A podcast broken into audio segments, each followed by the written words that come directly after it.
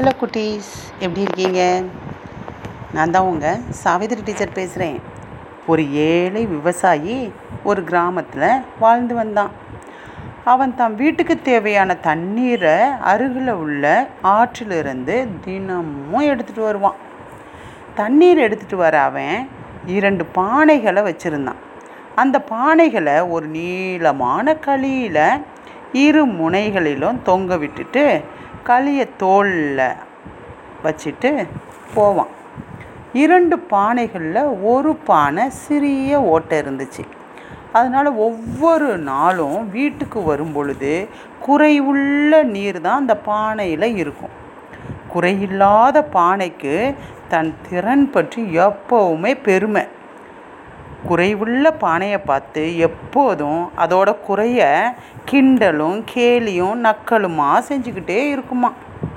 இப்படியே இரண்டு வருஷம் போச்சு.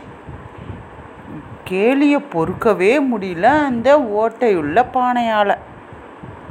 அது என்ன பண்ணுச்சு ஒரு நாள்?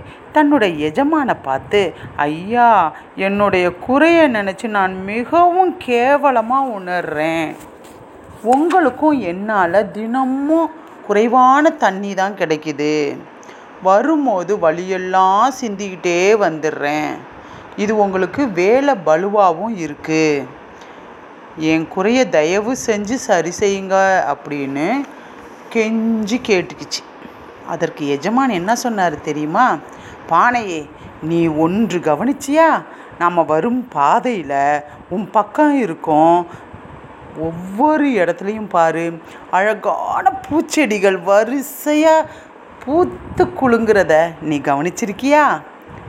உன்டேந்து வந்த தண்ணியிலேருந்து தான் அது முளைச்சிருந்துச்சு. எனக்கு முன்னமே தெரியும். அதனால தான் வழி நெடுக பூச்செடி விதைகளை விதைச்சி வச்சுருந்தேன். அதை நீ தினமும் சிந்திய தண்ணீரில் தான் இன்று பெருசாக வளர்ந்துருக்கு. எனக்கு தினமும் அழகான பூக்களை தருது. அவற்றை வைத்து என்னுடைய வீட்டை நான் அழகுபடுத்துகிறேன் மீதமுள்ள பூக்களை எல்லாம் விற்று சம்பாதிக்கிறேன். இதனை கேட்ட பானை ரொம்ப சந்தோஷமாக இருந்துச்சு. மகிழ்ச்சிக்கு அளவே இல்லை. ஆனால் கேலி செஞ்ச பானையோட மூஞ்ச பார்க்கணுமே. அஷ்டகோணலாம் மாறிடுச்சு அச்சச்சோ நம்ம என்ன பண்ணணும்?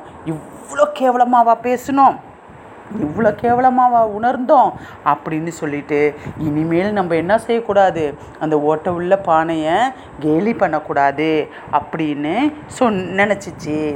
இந்த பானையை மாதிரி தான் நாமளும் என்ன பண்ணுறோம் ஒருத்தவங்களுடைய குறைகள் எல்லாம் பெருசாக சொல்லி காட்டி அவங்களோட மனசை நோகடிச்சு அவங்க துக்கப்படுறத பார்த்து சந்தோஷப்படுறோம். இது ஒன்றுமே ஆண்டவருக்கோ இல்லை யாருக்குமோ பிடிக்காத ஒரு செயல். நாம் இனிமேல் அப்படி செய்யலாமா குழந்தைகளே? செய்யக்கூடாது தானே? இனிமேல் ஒருத்தவங்கள பார்த்து குறை உள்ளவங்களை பார்த்து நம்ம கேலி செய்கிறத நிறுத்திட்டு அவங்களுக்கு முறையாக ஹெல்ப் பண்ணணும்னு வச்சுக்கோங்களேன். அவங்க மனசும் சந்தோஷப்படும். ஹெல்ப் பண்ணதுனால நம்ம மனசும் சந்தோஷப்படும். நன்றி.